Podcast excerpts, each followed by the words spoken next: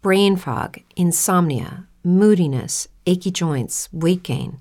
Maybe you're thinking they're all just part of getting older, or that's what your doctor tells you. But MIDI Health understands that for women over 40, they can all be connected. Hormonal changes that happen during perimenopause and menopause are at the root of dozens of symptoms women experience, not just hot flashes. MIDI specializes in compassionate care for women in menopause. Their solutions are safe, effective, and FDA approved. Plus, they're covered by insurance. A convenient telehealth visit with a MIDI clinician can be your first step to getting personalized care. They'll tailor a treatment plan for your symptoms and health history so you can get back to feeling great. 91% of MIDI patients get relief from symptoms within just two months. When your body changes, your care should too. Book your virtual visit today at joinmidi.com. That's joinmidi.com. It is the Flow Friday Night Sports Show. Another weekend coming up with no football or netball for our crew in the Wimmera, but nevertheless, we've still got plenty to talk about.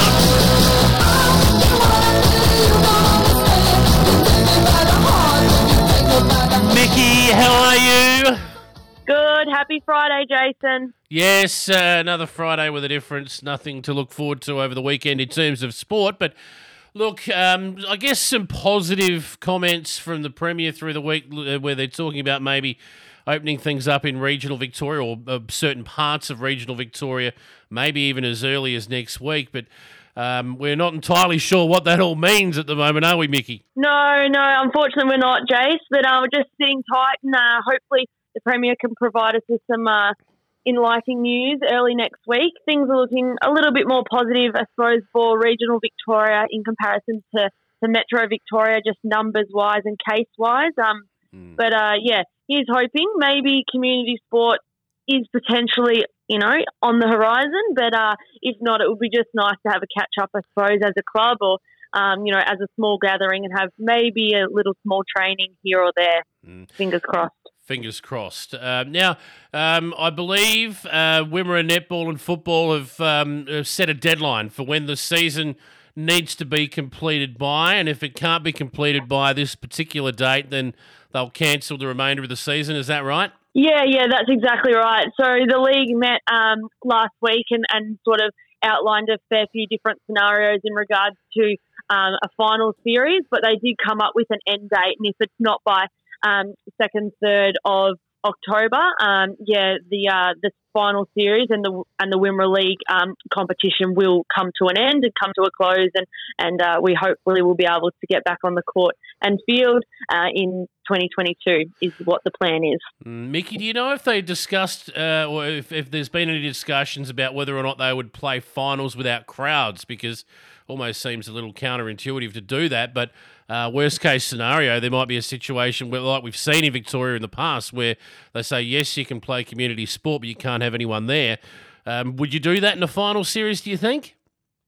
Um, obviously, that yeah would be a very disappointing situation because uh, we do play sport and football and netball to, to have that crowd and that community sort of vibe there.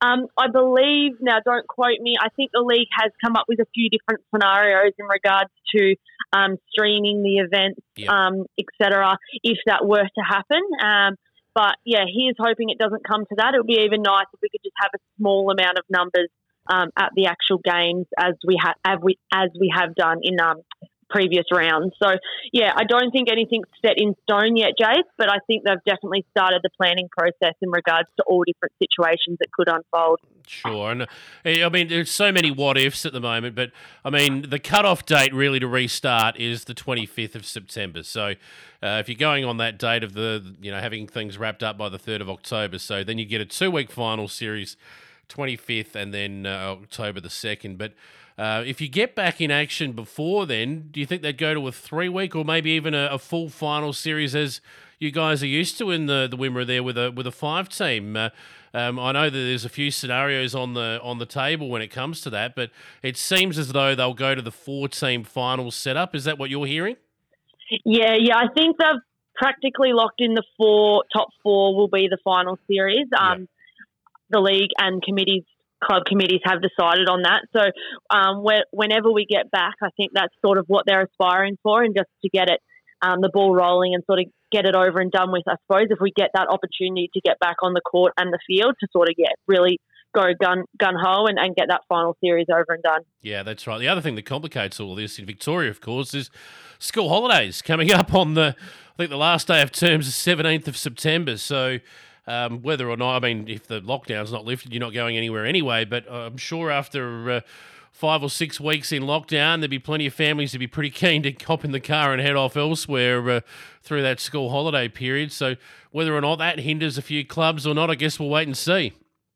Yeah, there's always something, um, some little tricky situation to uh, throw a curveball. Yep, school holidays. Um, obviously, a lot of clubs have players that come out of metropolitan areas. Mm. Um, you know, travel, all those fun things that are just, uh, I suppose, in different situations and scenarios that the league and, and, club committees have to take into consideration. And yeah, credit to them. They're all doing a very, very good job. Um, the Wimmera League is working very hard to maintain our final series and yeah, uphold uphold that ability for all clubs to get on the on the field in the netball court. We'll talk more about uh, your A grade girls for the Southern Mallee Giants in uh, the coming weeks as we head towards the final series there. But as we wrap up today, I just wanted to talk specifically about the Southern Mallee Giants juniors. So you've got a 13s, 15s, and 17s team that hit the court this year.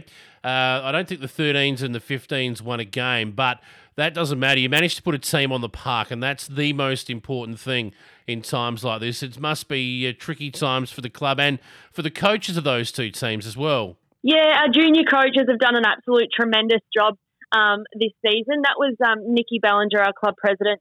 Real focus this year was just to ensure that um, our juniors are on the court, learning, developing, doing doing the thing that they love, and that's playing netball for the Southern Mallee Giants.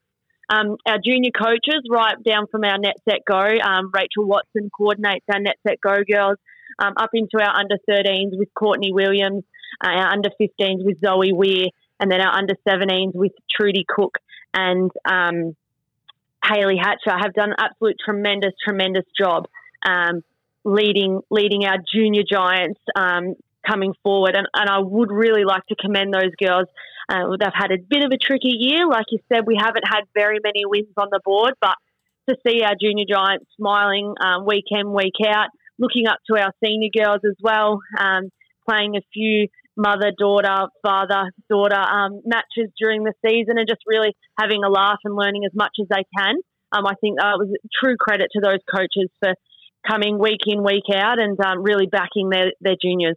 Yeah, that's what it's all about. But we've got to spend a, a special shout out to your under 17s girls who um, barring for COVID and uh, the, the the season um, break that we've had to have because of the lockdown, um, your under 15, uh, sorry, your under 17 girls, 17 and under team would have been playing finals. They made the top five, but of course, with the final series now being restricted to four teams, they'll miss out. But they had a winning season, a positive percentage, six wins, five losses. So uh, that's a group of girls heading in the right direction for sure.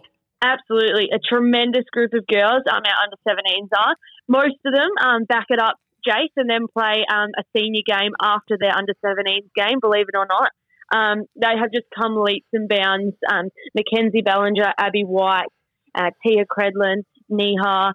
They've all just gone from you know just being um, run of the mill sort of netballers to really, really developing and, and taking everything on board that Haley and Trudy have said this year, and then coming up and training with the seniors um, and and listening to the advice of myself and the other senior coaches. So, and my hat truly, truly goes off to the under seventeen girls. They have really, really developed, and I think from you know having a year off in 2020 to now sort of progressing into 2021, I'm really excited to see where their netball netball goes and their careers in the future. So credit to those girls. Yeah, well done.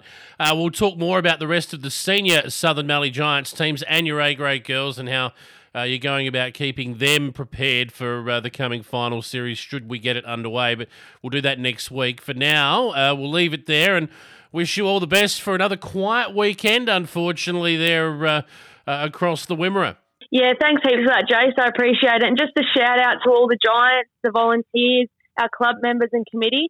Uh, enjoy enjoy another week off, but keep the spirits held high and, and the vibes flowing through the club. And here's hoping we can get on and have a final series and make it one to remember. Go the Giants.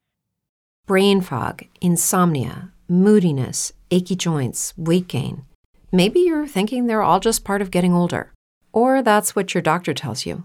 But MIDI Health understands that for women over 40, they can all be connected. Hormonal changes that happen during perimenopause and menopause are at the root of dozens of symptoms women experience, not just hot flashes. MIDI specializes in compassionate care for women in menopause. Their solutions are safe, effective, and FDA approved. Plus, they're covered by insurance. A convenient telehealth visit with a MIDI clinician can be your first step to getting personalized care. They'll tailor a treatment plan for your symptoms and health history so you can get back to feeling great. 91% of MIDI patients get relief from symptoms within just two months.